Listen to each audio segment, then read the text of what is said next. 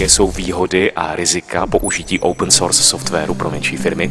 Odpovídá Vojtěch Chloupek, advokát z Birt a Birt. Já se osobně domnívám, že zvlášť pro menší firmy open source software má spíše výhody, spíše pozitiva, než, než nějaké zásadní nevýhody. Uh, tou základní výhodou samozřejmě je, že naprostá většina open source softwaru je poskytována zadarmo, když to nemusí být úplně pravidlem. Uh, a další základní výhodou je, že s open source softwarem je poskytován i jeho zdrojový kód, takže uh, to umožňuje tomu uživateli ten software dále vyvíjet, případně uspůsobovat svým vlastním potřebám.